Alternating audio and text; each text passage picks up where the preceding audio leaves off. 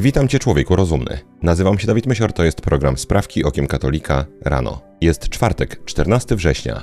Dziś podwyższenie Krzyża Świętego, święto drugiej klasy.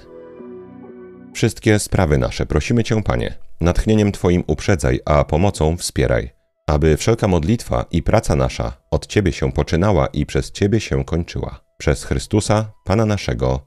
Amen. Niemcy. Pani Karla Palau, właścicielka działającego w Berlinie od prawie 40 lat gejowskiego klubu Busze, twierdzi, że jego przyszłość jest zagrożona. Powodem jest dom uchodźców, który ma powstać po drugiej stronie ulicy.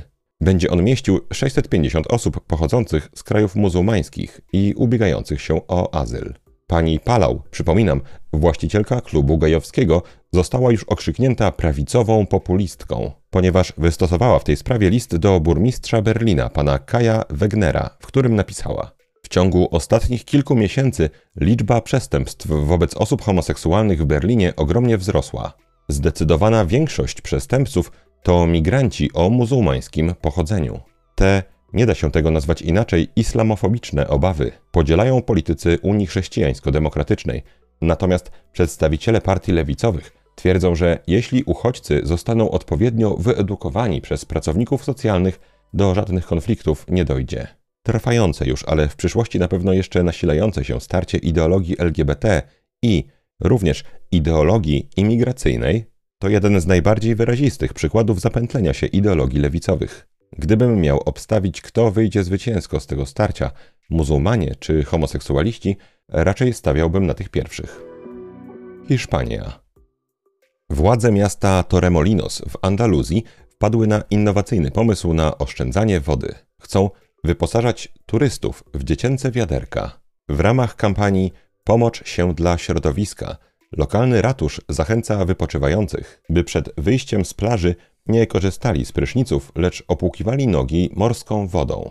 Właśnie temu mają służyć zabawkowe wiaderka. Będą one rozdawane przez pracowników miasta na plażach i w punktach informacji turystycznej.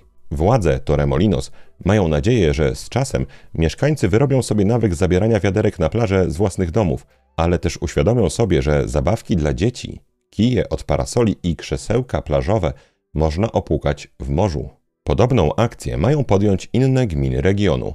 Łącznie rozdanych będzie 7 tysięcy zestawów wiaderek z zabawkami. Ci zajęci zbawianiem planety, dzielni ekologiści, wydają się nie mieć czasu na takie bzdury jak analiza, ile wody zużyto do produkcji tych plastikowych zabawek. Najsmutniejsze jest jednak to, że najprawdopodobniej wśród turystów znajdą się tacy, którzy bardzo chętnie przystąpią do tej akcji. Być może rano pójdą coś zjeść, z plastikowej folii wyciągną dwa drewniane sztućce i powiedzą swoim dzieciom, że to nie szkodzi, że jest to niemiłe na języku. Następnie popiją swój posiłek przez papierową słomkę, po czym wezmą plastikowe wiaderka i będą uczyć swoje dzieci, żeby zawsze, gdy będą wychodziły z plaży i miały nóżki w piasku, koniecznie niosły ze sobą wiaderko pełne wody, której te nóżki opłuczą, Pytanie, co stanie się, kiedy woda w wiaderku się skończy, a jeszcze nie cała rodzina będzie miała nogi wypłukane, będzie dodatkową zagadką logistyczną, która na pewno umili dzień. Trzecia sprawka to krótka żywotów świętych lub jak dziś informacji o konkretnym święcie dawka. Dziś święto podwyższenia Krzyża Świętego.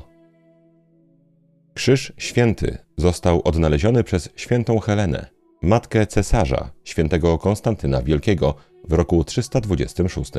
Relikwie zostały złożone w bazylice grobu świętego w Jerozolimie. Gdy w roku 614 Jerozolima została zdobyta przez Persów, ci zburzyli bazylikę i zabrali relikwie. 14 lat później cesarz Herakliusz pokonał Persów i odzyskał relikwie krzyża. Następnie osobiście wniósł je do Jerozolimy. Początkowo niósł krzyż ubrany w drogocenne szaty jednak za poradą biskupa Jerozolimy zdjął zdobny strój i wniósł krzyż święty, idąc do odbudowanej bazyliki Boso. Data święta przypada na poświęcenie Bazyliki Świętego Grobu w roku 335. Była to uroczystość dwudniowa. Faktyczne poświęcenie kościoła odbyło się 13 września. Sam krzyż wyniesiono na zewnątrz kościoła 14 września, by duchowni i świeccy zgromadzeni wokół bazyliki mogli oddać cześć temu drzewu, na którym zawisło zbawienie świata.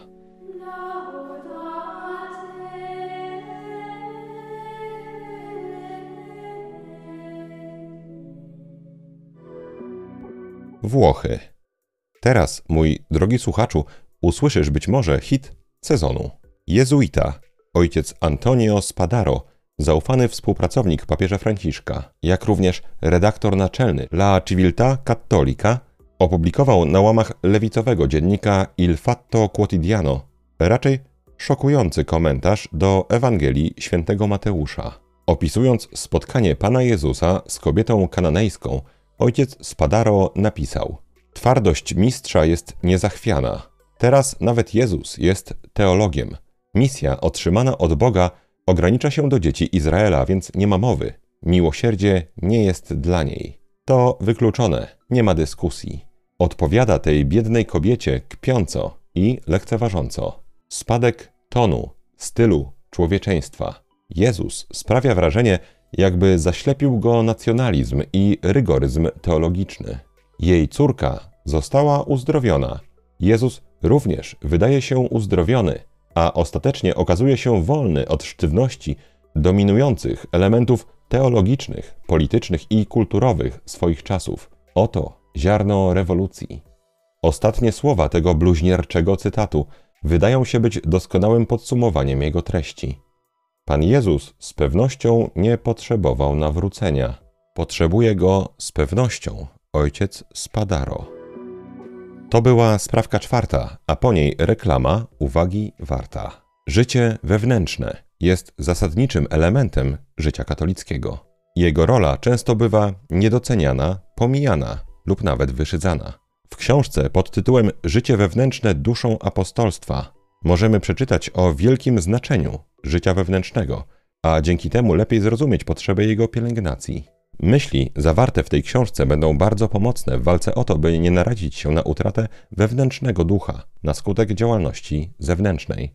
Autor książki Jean-Baptiste Chotard, XIX-wieczny francuski cysters, pomaga czytelnikowi wykonać zasadniczy rachunek sumienia, jakie jest moje życie z Bogiem. Czy moja działalność jest zgodna z wolą Bożą? Jak wypełniam praktyki życia wewnętrznego? Ta książka to jakby rekolekcje, które możemy odbyć samodzielnie w swojej duszy, zamykając się w swojej izdebce. Autor naprawdę prostym językiem udowadnia, że w pierwszej kolejności trzeba napełnić swoją duszę, aby móc później pójść dzielić się z innymi dobrem, jakie otrzymaliśmy od Boga. Jak bowiem podkreśla autor, krótka, ale gorąca modlitwa bardziej przyspieszy nawrócenie niż długie dysputy lub piękne wywody. Książka nie jest tania. Kosztuje około 45 zł i nie jest też na dwa popołudnia. Ma około 290 stron. Jeżeli jednak ktoś nabędzie ją z postanowieniem przeczytania całej, będzie to z pewnością z wielkim pożytkiem dla jego duszy. Link z możliwością nabycia tej książki będzie pierwszym linkiem w opisie tego odcinka. Stany Zjednoczone. Właściciel portalu X, dawnego Twittera, pan Elon Musk, chce pozwać Żydowską Ligę Przeciwko Zniesławieniom. Według niego działalność organizacji oskarżająca portal o szerzenie tzw. Tak antysemityzmu wpłynęła negatywnie na przychody z reklam. Na portalu X pan Musk napisał: Nasze przychody z reklam w USA spadły o 60%, głównie z powodu presji wywieranej na reklamodawców przez Ligę Przeciwko Zniesławieniom. Tak mówią nam reklamodawcy. Więc prawie udało im się zabić X, Twittera. Liga próbuje zabić tę platformę.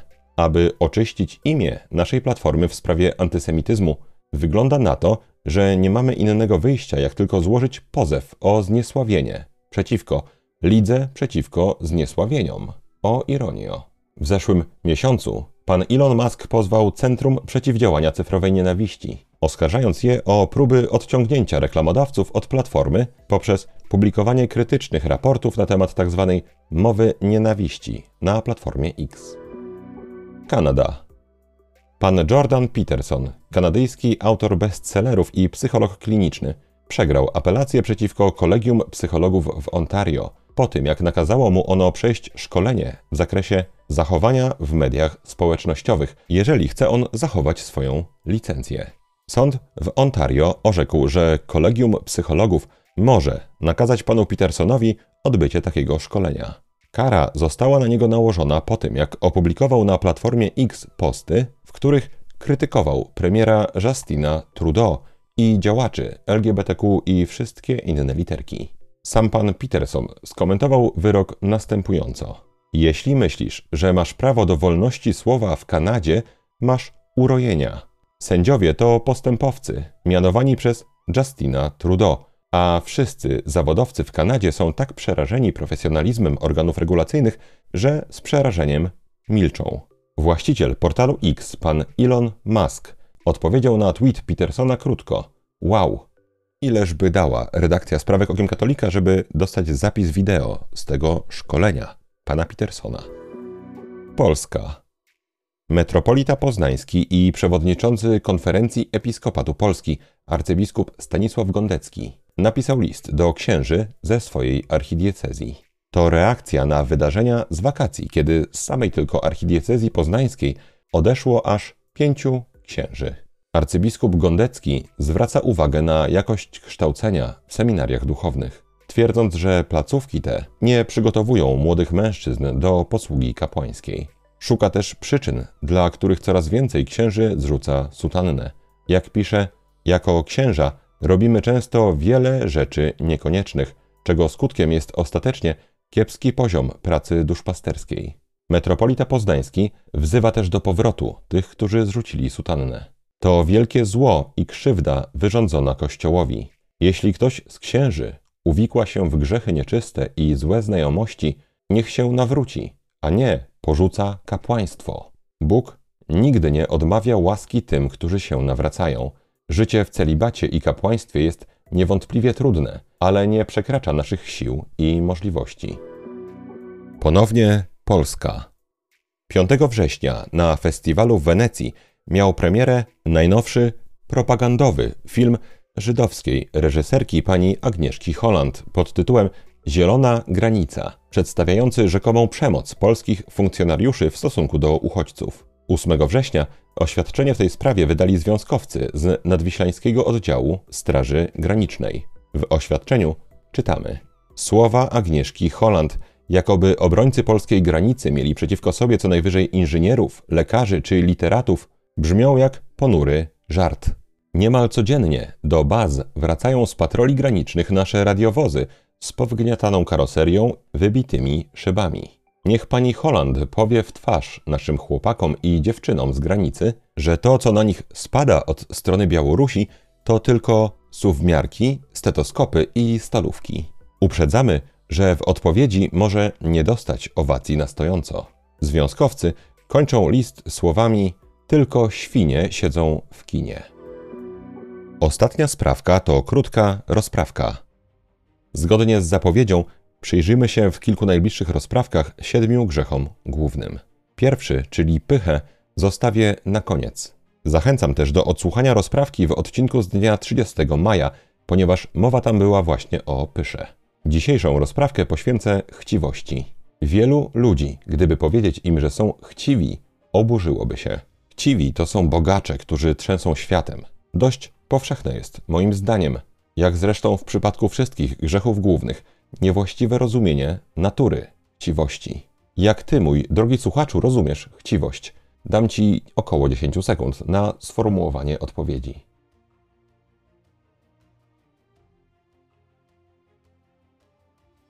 Czy zatem ty, mój drogi słuchaczu, jesteś chciwy?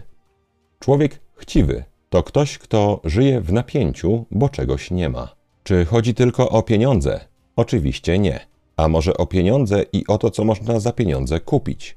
Też nie tylko o to. A może chciwość dotyczy nie tylko dóbr materialnych, ale też dóbr kultury i wiedzy? Tak, ale nie może być przecież prawdą, że chciwość może dotyczyć nawet dóbr duchowych. A jednak wszystkiego można pragnąć w sposób nieuporządkowany. Nieuporządkowany, czyli jaki? taki, w którym pragniemy jakiegoś dobra ze względu na nie same, a nie ze względu na większe dobro. Święty Augustyn powiedział, że jeżeli Bóg jest na pierwszym miejscu, wszystko inne jest na właściwym. Tylko, że jeżeli Bóg jest naprawdę na pierwszym miejscu, wszystko inne samo w sobie zupełnie traci swoją wartość, a zachowuje ją jedynie w odniesieniu do Pana Boga. Uprośćmy. Czegoś chcę. Czy to już chciwość? To zależy, po co tego chcę. Czy aby użyć tego czegoś dla prawdziwego dobra swojego, swoich najbliższych i dla większej chwały Bożej? Czy też chcę tego dla tego samego, bo jest to, że tak to ujmę, ładne. Chcieć czegoś, czegokolwiek, warto o tyle, o ile pomoże nam to w zbawieniu duszy i w walce o Królestwo Boże. Gdy chcemy czegoś dla tego samego, jesteśmy chciwi. Jeżeli naprawdę będziemy chcieli osiągnąć Boga, nasz jedyny cel, wtedy nasze inne chcenia się uporządkują i nie będziemy chciwi. A przypomnijmy może, że być chciwym to nie jest jakaś taka sympatyczna przywara, ale jeden z siedmiu grzechów głównych. Nie jest to materia błaha. Czy walka z chciwością polega na dobrowolnym ubóstwie? Dla niektórych osób tak, szczególnie zakonników, być może dla osób samotnych. Ale ani ojciec, ani matka nie mogą marzyć o życiu w ubóstwie. Przeciwnie, mają starać się o posiadanie rzeczy służących do właściwego wychowania dzieci. Te rzeczy można jednak również posiadać w duchu ubóstwa, czyli tak jakby się ich nie posiadało. Jakby nie pragnęło się ich samych, ale jedynie dobra, które można przy pomocy tych dóbr osiągnąć. I tego samego warto od najmłodszych lat uczyć dzieci, żeby uczyły się pragnąć rzeczy dla jakiegoś celu, a nie dla samych rzeczy. Mój drogi słuchaczu, co myślisz o tym, co powiedziałem? I ponowię pytanie: czy ty jesteś chciwy? Maryjo, posłuż się mną dziś jak chcesz. Wykorzystaj mnie jak chcesz. Byle tylko choć jeden grzesznik zszedł z drogi zatracenia, poszedł do spowiedzi świętej i zwrócił się ku Panu Jezusowi. To na dzisiaj wszystkie sprawki okiem katolika rano. Jeżeli chcesz nam pomóc, daj proszę łapkę w górę pod tym filmem na YouTubie i napisz komentarz.